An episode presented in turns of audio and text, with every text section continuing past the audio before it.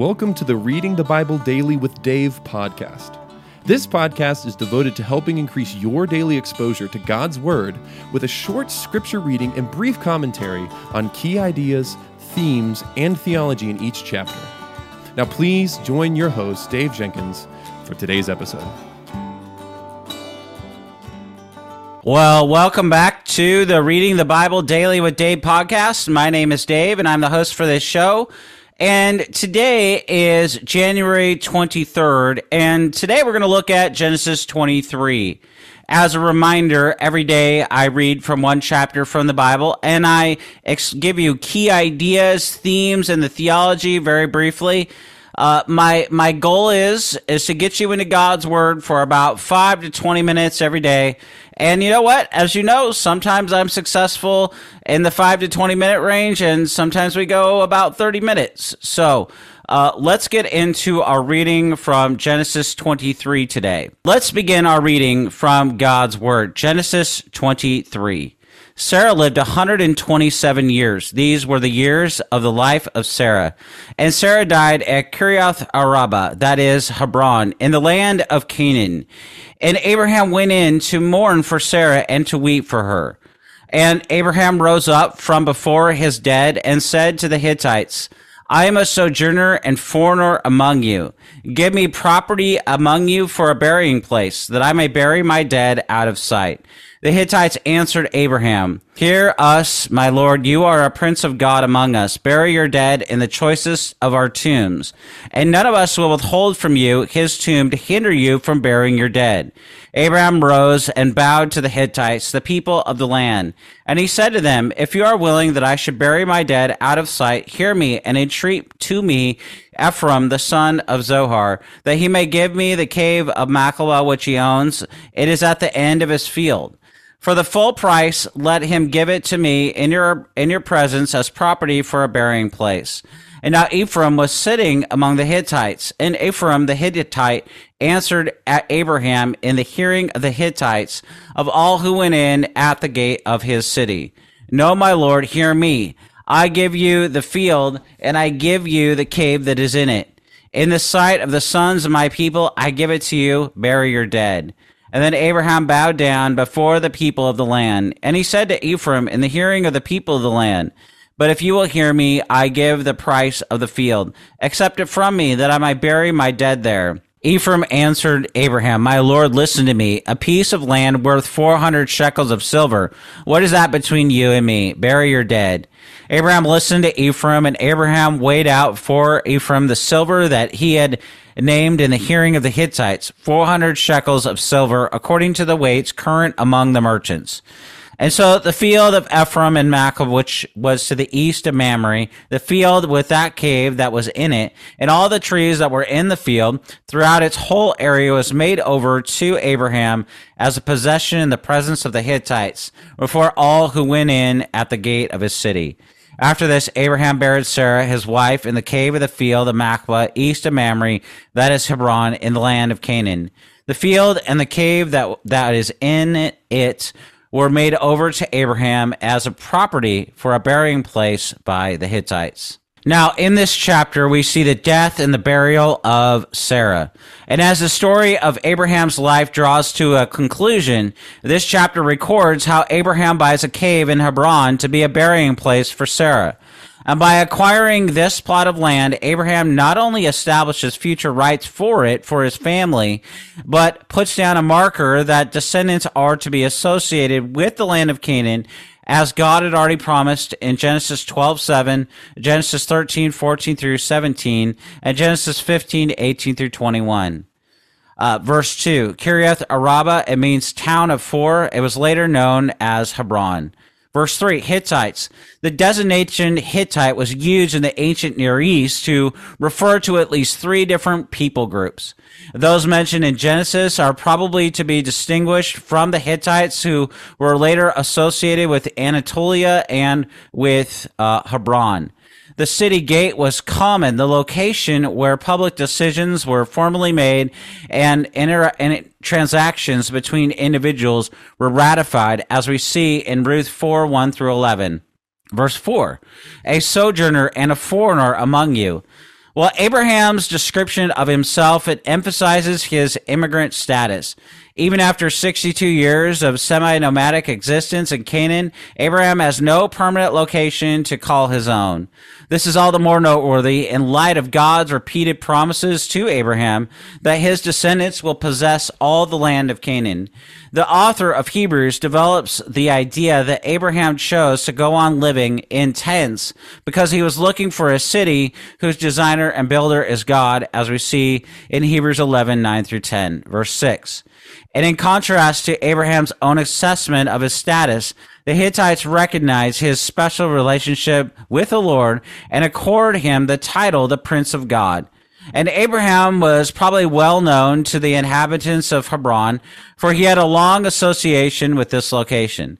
Out of a deep respect for Abraham, they generously offer him the use of one of the choicest of their own tombs for the burial of Sarah verses 8 through 10. Now, acknowledging their generosity, Abraham politely asked the Hittites to permit Ephron, the son of Zohar, to sell him at full value the cave of Machpelah as a burying place.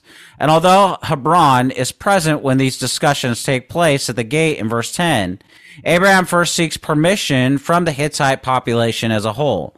This may have been necessary because Abraham himself was not a Hittite or because the transfer of property from one individual to another, it requires the involvement of the whole people. Now, according to tradition, the cave at Machpelah is located beneath the present Mosque of Abraham in Hebron. Verses 11 through 16. Although Ephron's initial response is to offer the field and the cave to Abraham for free, this may not have been revealed his true intentions because the second time he offers it, he casually interjects what would he what he would consider a fair price in verse 15. Abraham insists that he will pay the full value of the property. And it's important that Abraham buys the property because an actual sale ensures that Abraham has full legal rights to the burial plot. And while Ephron sets the price at 400 shekels of silver in verse 15, Abraham willingly accepts the weights of that amount. And since the weight of a shekel could vary according to the weights current among merchants, it's impossible for us to be certain about the precise value of the field and the cave. Now, as a suggestion based on comparisons with 1 Kings 16:24 and Jeremiah 32:9, was that this was a high price to pay, but one cannot be for certain. Uh, verse 20 Abraham's purchase of the field and the cave, it meant that his descendants would own this land forever. Abraham, Isaac, Jacob, Rebekah, and Leah would later be laid to rest in this cave. Abraham's wife Sarah reappears on this scene in our chapter today as the Genesis narrative begins a slow transition from the patriarch to his son Isaac. Having lived to the ripe old age of 127, Sarah dies and Abraham goes to mourn and to weep for her, as we see in the first two verses of this chapter. This is no small display of sadness on the part of the patriarch. The combination of the Hebrew words for mourn and weep mean that Abraham is bereaving according to the norms of his particular culture. And among other things, this may have included tearing his clothes and even sharing, shaving his head, as we see in Job 120. Abraham loved his wife and was deeply grieved at her passing. Paul singles out uh, Abraham as a man of faith in Galatians 3 9, and we're not shocked to see him honor his wife in this way. And though he temporarily dishonored Sarah when he twice abandoned her to the harem of a foreign king in Genesis 12, uh, he nevertheless persevered in love and honored his marriage vows until death did them part.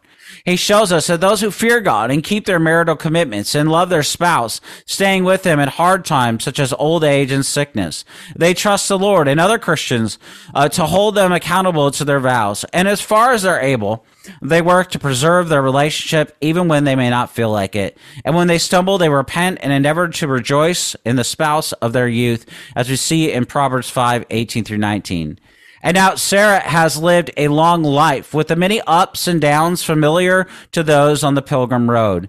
She died before the full realization of the promises of God, but God has shown himself faithful in her own lifetime. Many descendants have not yet come from her, but Isaac gave her hope that numerous offspring would indeed count her as their mother in Genesis 21. Sarah also likely has seen her husband established as a prince among men, as we see in verse 6, the first tangible proof of the Lord's pledge that she and her husband would bear kings as, as a promise given to her and her husband in Genesis 17 6. Now, in Hebrews 11, 11 through 13, we learn that Sarah died in the faith, providing a chance for Abraham to trust God in her death. The Lord takes vows made in his name extremely seriously. Those who swear oaths before the Lord must keep them, as long as the vow was not a pledge to commit sin, as we see in Numbers 30. Consider the vows that you have made sworn in your life, whether in marriage, signing a business contract, or other commitments. Make sure that you are doing all that you can to keep those vows. Find a godly person who will help keep you accountable and help you by the grace of God and with the help of the Holy Spirit to walk in a righteous manner in this area of your life.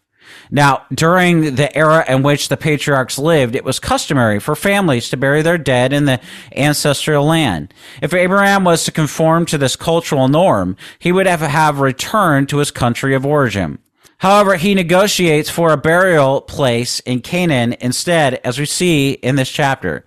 His wife has died without seeing the full measure of the promises of God, and the same fate awaits him in due time, as we'll see in Genesis 25. But Abraham, in walking by faith and not by sight, is trusting that the same Lord who brought him out of Ur in Genesis 11 will also place the promised land into his hands and the hands of his offspring. And so he seeks to own just a small partial of this area as a pledge of greater things to come. Now, the blessing of the Creator upon Abraham's life is evident, and the Hittites in Hebron are willing to let him bury in one of their caves without the purchase of their property in verse 6. It, it is not clear why they do not want to sell to Abraham when, when they first asked. And perhaps they were like Abimelech and, and feared what the mighty touch of God on the patriarch's life would mean for the future of their descendants. Well, any move to stand in the way of Abraham having a legal claim to the land might thereby enable them to save their own skins. Or they knew a loan of land would obligate the patriarch and his descendants to serve them as lords and thus sought to establish some kind of feudal relationship with Abraham. And yet the patriarch will have none of this. After a period of pleasantries and negotiation, Ephron sells a choice field to Abraham for the price of 400 shekels of silver in Genesis 23:16. This likely price gouging on Ephron's part, as later saints are able to purchase land far more cheaply than Abraham was in 2 Samuel 24:24 and Jeremiah 32:9. Abraham knows that the whole land of Canaan is rightfully his, and in paying the price, he guarantees that his children will, will not be slaves to any Canaanite. This land was God's gift, and Abraham will not let uh, any other take credit for his possession of even the smallest portion of it. John Calvin writes that he bought the field in order that he might not possess a foot of the land by the gift of any man. Abraham had earlier gained rights to the well he dug in Beersheba in Genesis 21, 25 through 34. But the plot he bought in this chapter was the first property he owned in Canaan. And in purchasing this land, he gave an inheritance to his descendants that assured them of the promises that were given to him for years to come. Today, are you investing for the future spread of God's kingdom? Well, I want you to consider how you might leave an inheritance for your children and the church to help further the gospel of Christ. Now, we would be hard pressed to find anyone who thinks that the way of the world is the way in which it was intended to function. Well, consider death. If the cessation of life was truly natural, then why do we obsessively try to avoid it? Why do we ignore it or fight against it? If we thought death was necessary for true human existence, then we would not be found trying to prevent it, just as we're not trying to prevent the physical growth of our children. And furthermore, if death was just a normal stage of life, then surely we would celebrate it with the same joy as we experience when we commemorate the birth of a baby. As Christians, we know that death was not originally part of the created order, but crept in when Adam ate from the forbidden fruit in Genesis 2, 16 through 17. And nevertheless, we're still sad when loved ones pass because death means we lose for a time the intimacy we had with them. However, unlike those who do not trust Christ, for Christians, death is not the, finally a tragedy. Instead, we find the greatest opportunity of all to display our faith when we're face to face with the grave. This is precisely what we learn from Abraham in Genesis 23. The patriarch could have doubted God when Sarah passed, for she died without seeing the divine promises fulfilled. And yet Abraham persevered, buying a burial plot as a sign of his confidence in the Lord's blessing. He and his wife would inherit Canaan after their deaths if need be. And in the meantime, their bodies would lie on the ground not far from the place where Sarah first heard she would be a part of the promise given, uh, giving birth to Isaac in Genesis 18.